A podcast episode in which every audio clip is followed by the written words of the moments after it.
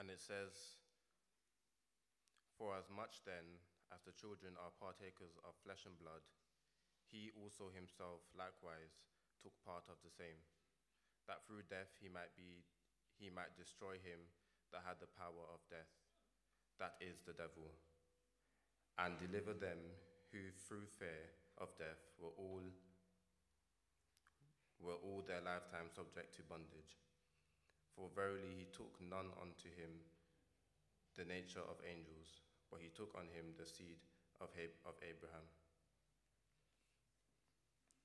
Can we please bow our heads and close our eyes?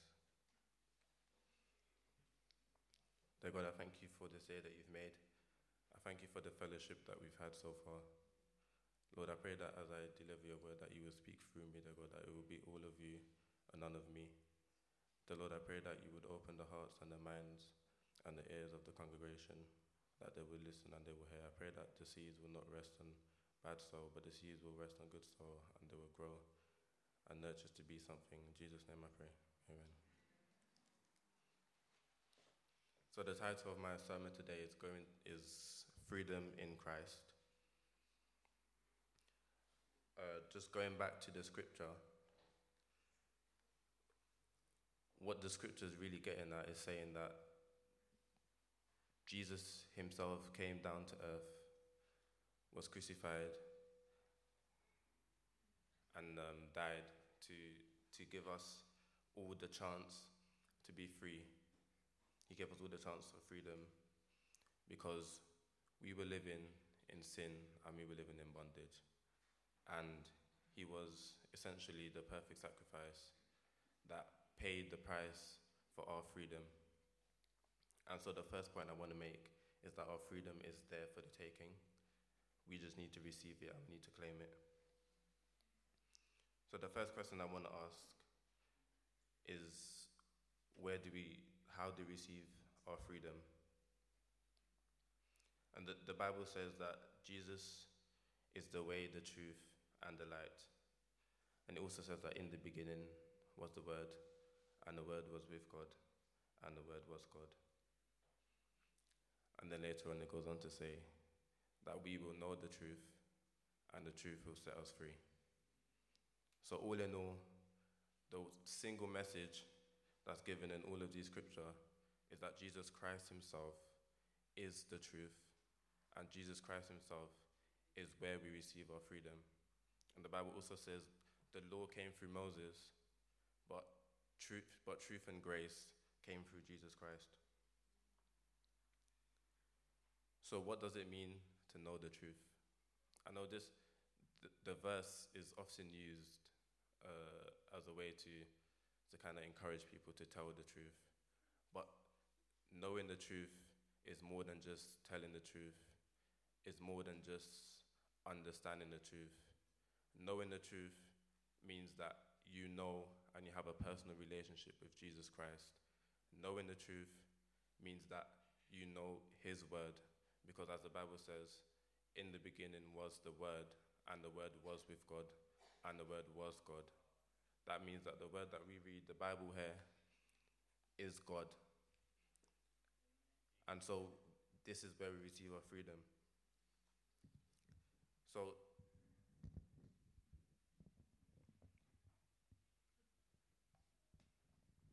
So in a practical sense, a lot of Christians walk around today, unfortunately, very defeated.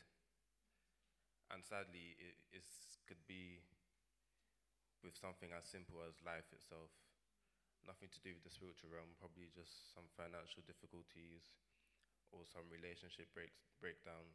But we walk, we walk around defeated. And that, that shows our brand as Christians if we're walking around with our head to the floor, with no confidence in the God that we serve. And Christians, Christians are not meant to be in bondage. If you are a Christian and you're a follower of Christ, and you know the truth, the Bible says Jesus is the way, the truth, and the light. No one comes to the Father except through him. You can't be a Christian unless you understand and you know the truth, and the truth is embedded in you. That means that when you walk around, the, when you go through the trials of life, you need to understand that God cares for the sparrows, so He cares for you. You need to know that the righteous will never be forsaken, nor will they ever grow hungry. You need to know that you are the head and not the tail, you are above and not beneath. You need to know that you walk by faith and not by sight, that you are more than a conqueror. You need to know that you are persecuted but not forsaken, crushed down but not destroyed. You need to know that he that is within you is greater than he that is within the world. You need to know that the Lord is your strength, a very present time, a, pre- a very present help in time of trouble. And you need to know that he is the great physician and by his stripes you are healed. Every single thing that we will face in life is covered by a promise that's in the Word of God. And that truth is what, is what really delivers that freedom that we are ought to have as Christians. And when we receive that truth and we're walking in our freedom, it means that we are walking with peace and with confidence in the God that we serve. See, when, when we know the Word, of God, we walk with power. We understand our identity. We understand that we are royalty. And we, just, we don't walk around defeated with our heads down. We walk with our chest up and our heads held up high because we know we are a child of the King of Kings and the Lord of Lords. We know that we are a royal priesthood, a holy nation, a peculiar people we are called out of the darkness into the marvelous light, which means that when someone looks at us, they can't see the same thing that they see when they look at a non believer. Why should you look at a Christian and they look just as defeated as the people in the world? That doesn't, that's not a true representative of Jesus Christ or his kingdom. And I want, us to sh- I want to shed some light on the word priesthood and where it comes from in the Old Testament, it was only the priests that had the freedom to go into the presence of God, and only they had the ability to offer sacrifices for the sins of the people.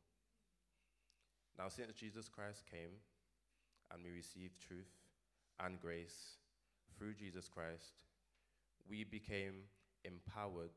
We were given that freedom to be to act as the priesthood for the world, for the non-believers, which means that we could stand in the place, in the presence of God, and we could intercede on behalf of the non believers. Some Christians may not understand the power that is right now, but one day you would understand the, the power that it takes for you to effectively, when Jesus died on the cross, he stood in place for us and said, Father, I love this person, have mercy. One day we would all understand what it takes to say, Father, I love this person, they may not love you. They may not be faithful to you. They may not know you. But I love this person. Please have mercy. And that, that freedom, that power, and that peace is invaluable. And a lot of Christians are missing it today because they're watching the people that they love suffer and they don't know how to act like a royal priesthood, a holy nation, a peculiar people. You don't know how to act like the daughter or the son of the king and go to Him and ask Him for what you want or what you need. If you were, if you were the son or the daughter of the Queen of England, I highly doubt that you would be walking around upset because you're scared your bills won't be paid. I highly doubt that you would be concerned to ask your mother for any little thing because she runs the country. The God that you serve runs this world. He holds the world in his hands. He is outside of time. It means that our time is not time. Our time is nothing, it's insignificant. God's timing is perfect, and his will is perfect. His way is perfect beyond anything you could ever think or believe. How do we main- maintain our freedom? Now, recently I discovered three really important aspects of life that God gave us control over. The first thing is our will. The second thing is our mind. And the third thing is our tongue.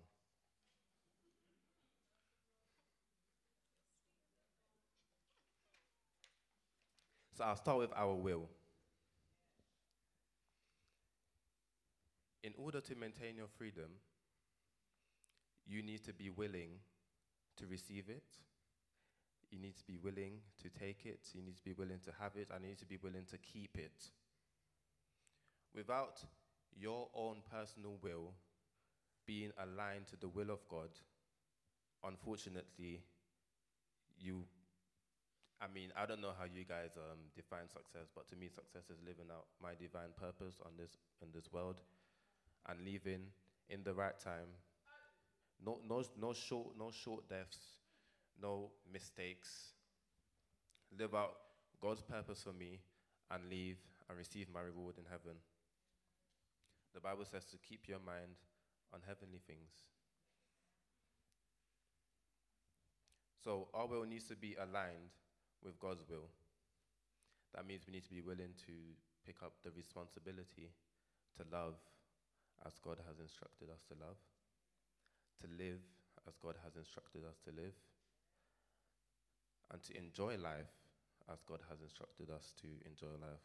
A lot of Christians feel that they can love and they can live but their, their definition of enjoyment is just a little bit different. and doesn't work like that. We need to live, love, laugh in a way that represents Jesus. And we need to be willing to do so. The second thing is our mind. The Bible says, Do not be conformed to this world, but be transformed by the renewing of your mind. Then you will be able to test and approve what the will of God is. So the first thing you need to do is be willing to be aligned with God's will. And the second thing you need to do is you need to condition your mind to understand what the will of God is and to live in it and by it.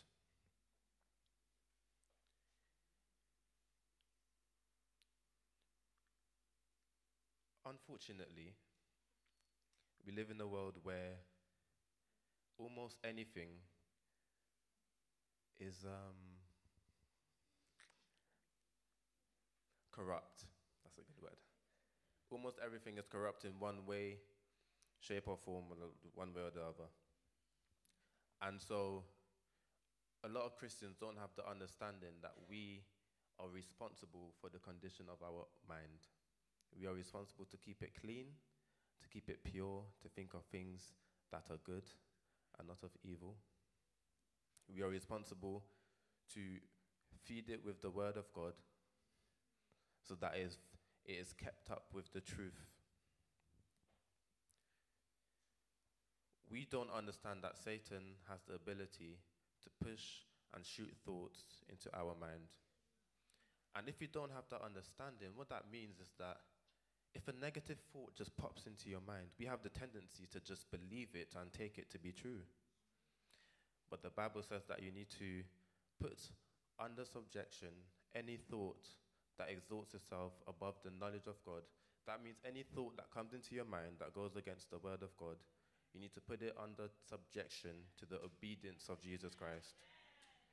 So now we understand I would say personally in this generation, about 90% of our thoughts are just from Satan and absolutely empty and mean nothing. We as Christians need to learn and understand one, to differentiate between the truth and a lie, and the truth being God's word. And we need to learn how to not entertain negative thoughts. Because once you entertain negative thoughts, we move on to the third thing. The tongue starts to want to misbehave, you know. And the Bible says a man that could bridle his tongue is greater than a man that could rule a whole nation. The tongue has the power of life and death, and God gave us the responsibility to control it. When you understand that properly, you would understand what kind of freedom that is. And let's not focus on the deaf for now. The tongue has the power of life. That means you have the power to speak life. I don't think I don't think you're understanding that. When God created the heavens and the earth, He created the heavens and the earth through words. He spoke it into being. And later on now, we acknowledge that we have the privilege that our tongue has the power to produce life. We need to occupy that power. We need to understand that power. We need to use our freedom. When a situation isn't going how you don't how you want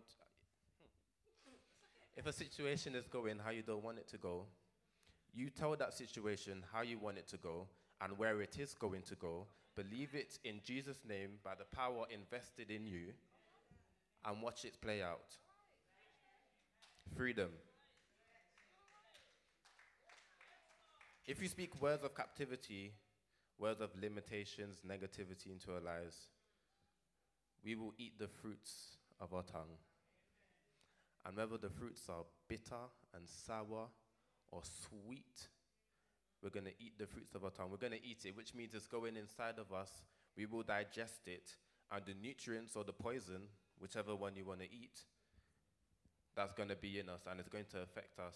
It's going to affect the way our life plan out. Effectively, idle words, negativity, all disregard the power of the God you serve. I don't understand how a Christian can utter the word, I can't, when the Bible says, I can do all things through Christ who strengthens me. I don't understand how a Christian can say, I am scared, I am anxious, where the Bible says, do not be anxious for anything, but by everything, through prayer and petition, let your requests be made unto God. Because we know God, and we should know God at this point because we understand that God, in the beginning was the Word, and the Word was with God, and the Word was God.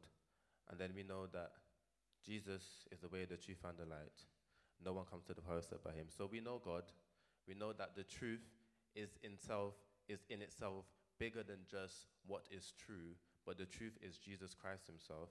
So we know that.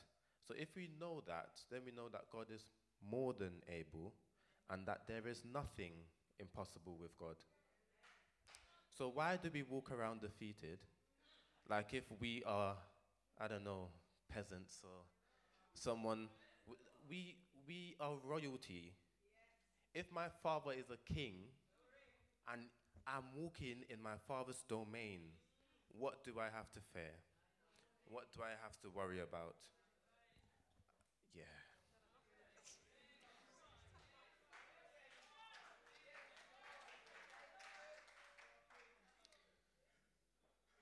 So, Mark can get the, red, the video ready. Yeah? So, to conclude, sin gets in the way of us receiving and maintaining our freedom.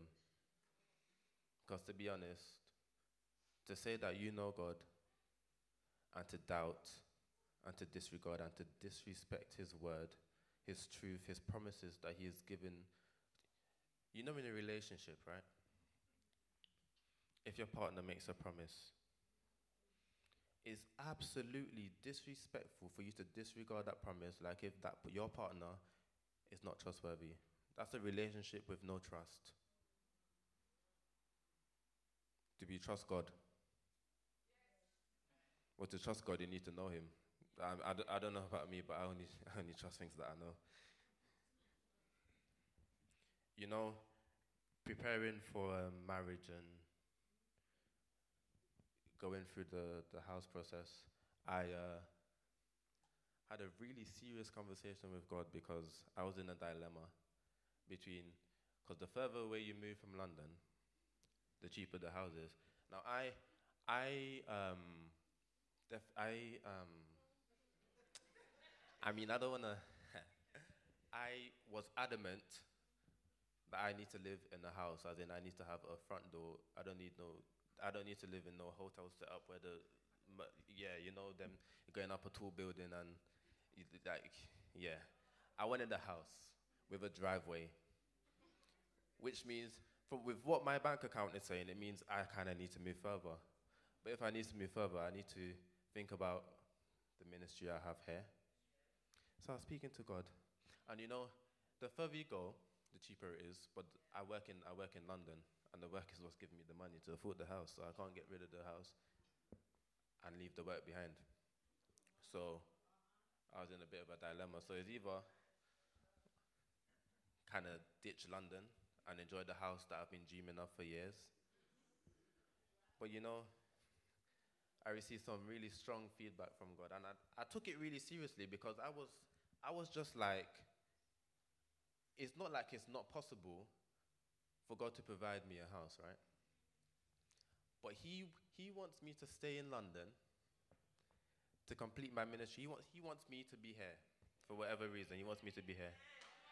But I said, I said, but if I'm here, what does that mean for the dream house that I've been thinking of for years? Because if you look at the prices for houses in London, it's a very sad sight for a man like me.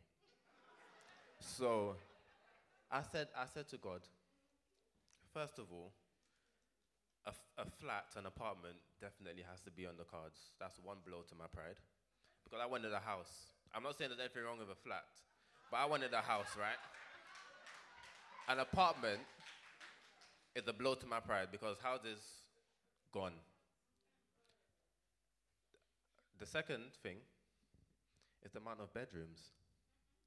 Now I'm married now, so you need you need to be prepared for anything, and so at least at least I would like two rooms, right?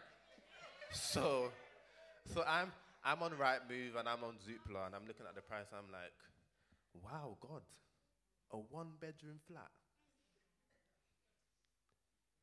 Just to stay in London.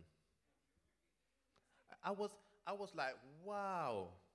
I've been telling all my friends and families my plans this about this house that I'm gonna get, and now God is just like, nah, man.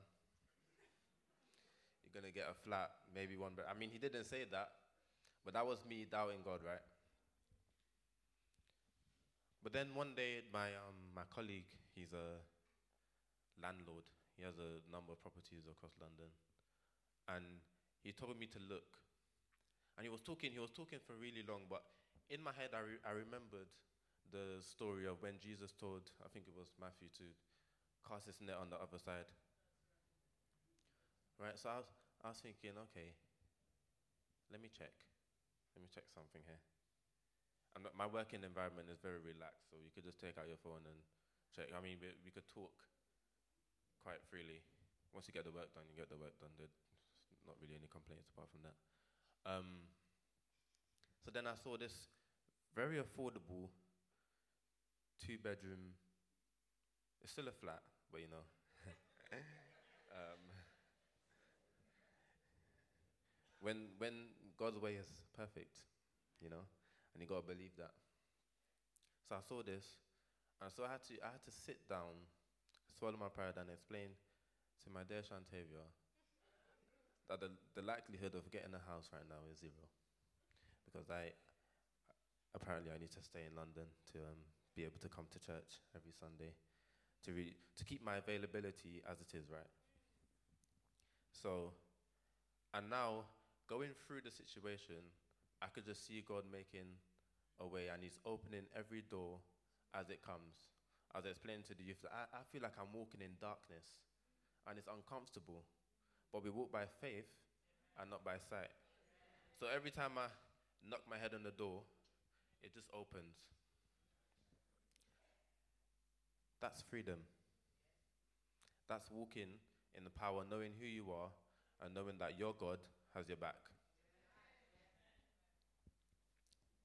Now, I'm not going to stand here and pretend that because Jesus died on the cross 2,000 years ago and purchased your freedom, that freedom is easy to maintain and freedom is easy to, to have. Because it's not easy. We have, we have the thoughts that come into our mind. We have a really difficult, very small but powerful muscle in our mouth that likes to react. It's very reactive. And reactive means lack of control. If, if you're reacting, there's very little control there. So, very dangerous. But for some of us, what's stopping us from getting our freedom may be some emotional trauma, something that's in a past, some unforgiveness, something that's really like buried. And today I want to encourage us to, to confront anything that's standing in the way between you and the freedom that God has for you. Because what you need to understand is Satan cannot remove the freedom God has for you. He could only try to blind you or distract you do whatever it takes to make you somehow think that that freedom is not a hand reach away. But today I'm, I want to urge you, I want to, I'm begging you actually. Think deep. Get a shovel and dig up all those things that you've buried because you've forgotten about it. Satan has it, he's very comfortable with it being there because it's stopping you from walking in your freedom and it's stopping you from walking in the power that God has ordained for you to walk in, and it's stopping you from living out the life that God has for you to live. So, I'm not going to do much more talking. I'm just going to ask Mark to play the video. It's a bit harsh, maybe, for British folks, um, but I hope, I hope the message is, is clear.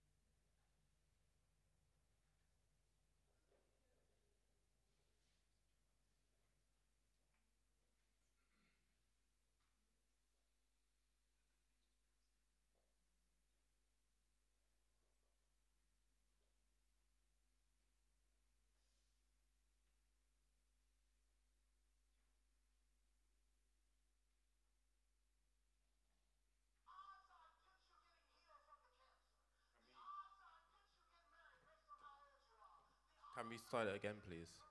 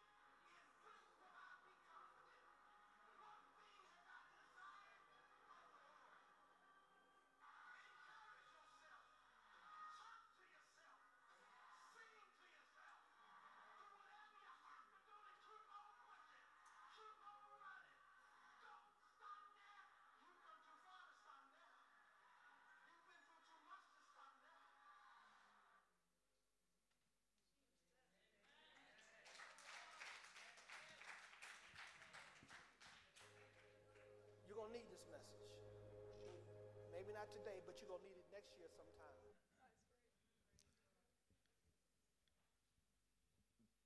Just before I come off, I want to ask the musicians to get ready to play uh, I'm Free. And I want to ask the congregation to sing it and believe it. But in your hearts, I want you to try and find everything in you to fight for your freedom, your freedom in Christ. Anything that is holding you back, I want to ask you to just be encouraged to come and lay it all down to God. I don't want anyone to walk out of this building without being a victor, without being free, without being confident in the God that they serve. I'm going to hand over to Abigail.